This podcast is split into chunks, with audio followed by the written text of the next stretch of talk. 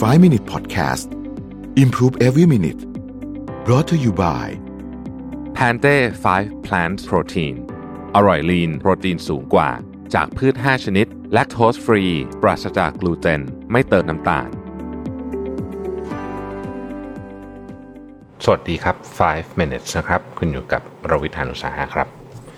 หนึ่งในเกมฟุตบอลที่ต้องบอกว่ามีอิทธิพลต่อฟุตบอลสมัยใหม่มากๆเนี่ยเกิดขึ้นในปี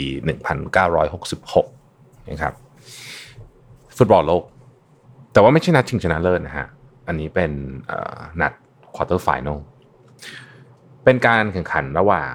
อังกฤษกับอาร์เจนตินานะฮะแมตช์นี้เนี่ยผู้ตัดสินเป็นชาวเยอรมันนะฮะ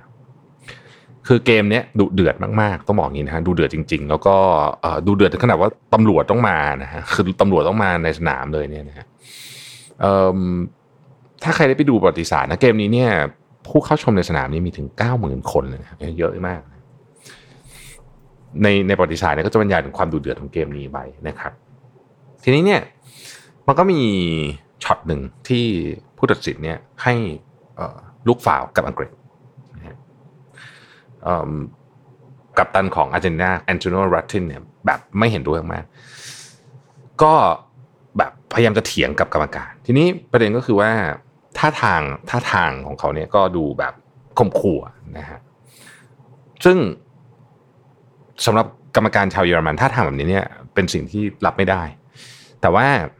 ที่อาร์เจนตินาอาจจะไม่เหมือนกันคือท่าทางภาษากายมันออกแต่กรรมการชาวเยอรมันไม่พูดสเปนิชนะฮะเพราะฉะนั้นเนี่ยกัปตันของอาร์เจนตินาพูดอะไรมาเขาก็ฟังไม่รู้เรื่องนะครับเขาก็ต้องจะไล่ไอ้คนเนี้ยไอ้กัปตันเนี่ยออกแต่กลัวกัปตันเนี่ยก็ไม่เข้าใจเพราะว่ากรรมการตะโกนภาษาเยอรมันใส่เขานะฮะคือพูดคนละภาษาเนี่ยนะฮะก็ไม่ออกจากสนามนะครับทีนี้เนี่ยเขาก็อธิบายกับกรรมการก็ไม่ได้ว่าเขาต้องการจะสื่อสารอะไรนะครับสรุปว่ายื้ออยู่ตรงนั้นเนี่ยนะฮะ8นาทีนะฮะ8นาทีในที่สุดก็กัปตันชาวอาร์เจนตินาเนี่ยก็ออกจากสนามไป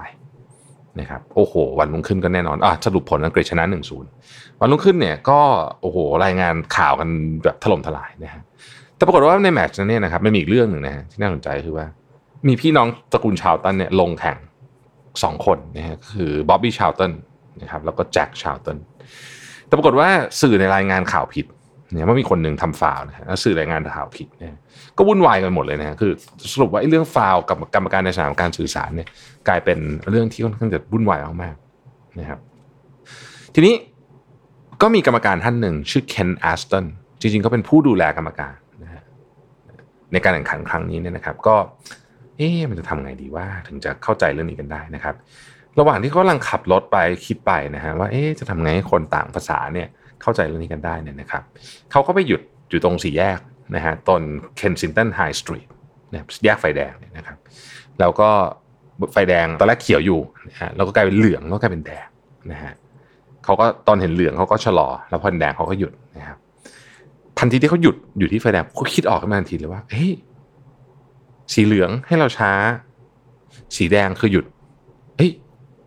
เจ๋งมากเลยอ่ะนะฮะเขาก็เลยกลับไปที่บ้านนะครับแล้วอธิบายคอนเซ็ปต์เนี่ยให้กับภรรยาเขาฟังว่าทำไงสีเหลืองคือช้าสีแดงคือหยุดนะครับภรรยาเขาชื่อคิวต้านะครับภรรยาเขาฟังเสร็จปุ๊บเนี่ยก็ตัดกระดาษออกมานะฮะตัดกระดาษที่มีสีออกมาสองสีก็คือกระดาษสีเหลืองกระดาษสีแดงนะครับให้มันเท่ากับไซส์ของกระเป๋าเสื้อที่สามีใส่อยู่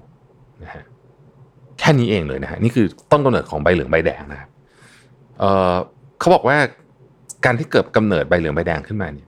มันช่วยให้1กรรมการสามารถสื่อสารกับผู้เล่นที่พูดคนละภาษาได้นะครับ2นะครับบรรดาแฟนบอลต่างๆเนี่ยก็จะไม่สับสนนะครับที่สับสนเพราะว่าดันไปเห็นชื่อคนที่ชื่อชาวเติ้ล2คนใช่มั้ยอยู่ด้วยกันในสนามเนี่ยนักข่าวไปจดผิดคนอะไรประมาณนี้ก็เลยกลายเป็นว่าอ้าวรายงานผลผิดนะก็ไม่สับสนนะครับแล้วก็ทุกคนก็จะเข้าใจโดยที่ไม่ต้องพูดอะไรนี่คือการสื่อสารโดยไม่ต้องใช้คำพูดนะฮะไม่ต้องใช้คำพูดซึ่งนี่คือวิธีการคิดที่แบบณวันนี้เราฟังดูเฉยๆใช่ไหมแต่ณวันนั้นเนี่ยมันคือการเปลี่ยนโลกฟุตบอลไปเลยนะครับเดฟทรอตปิดท้ายด้วยคำพูดของปรมาจารย์ในวงการโฆษณาคนหนึ่งคือบิล เบอร์นาร์ดเนี่ยบอกว่า our proper area of study is simple timeless human truth นะครับ คนที่เข้าใจเกี่ยวกับเรื่องความจริงของชีวิตมนุษย์เนี่ยมันจะเข้าใจอะไรเยอะมากเพราะอยู่กันได้นานด้วยนะครับขอบคุณที่ติดตาม5 Minutes นะครับสวัสดีครับ5 Minute Podcast Improve Every Minute Presented by Panthe 5-Plant Protein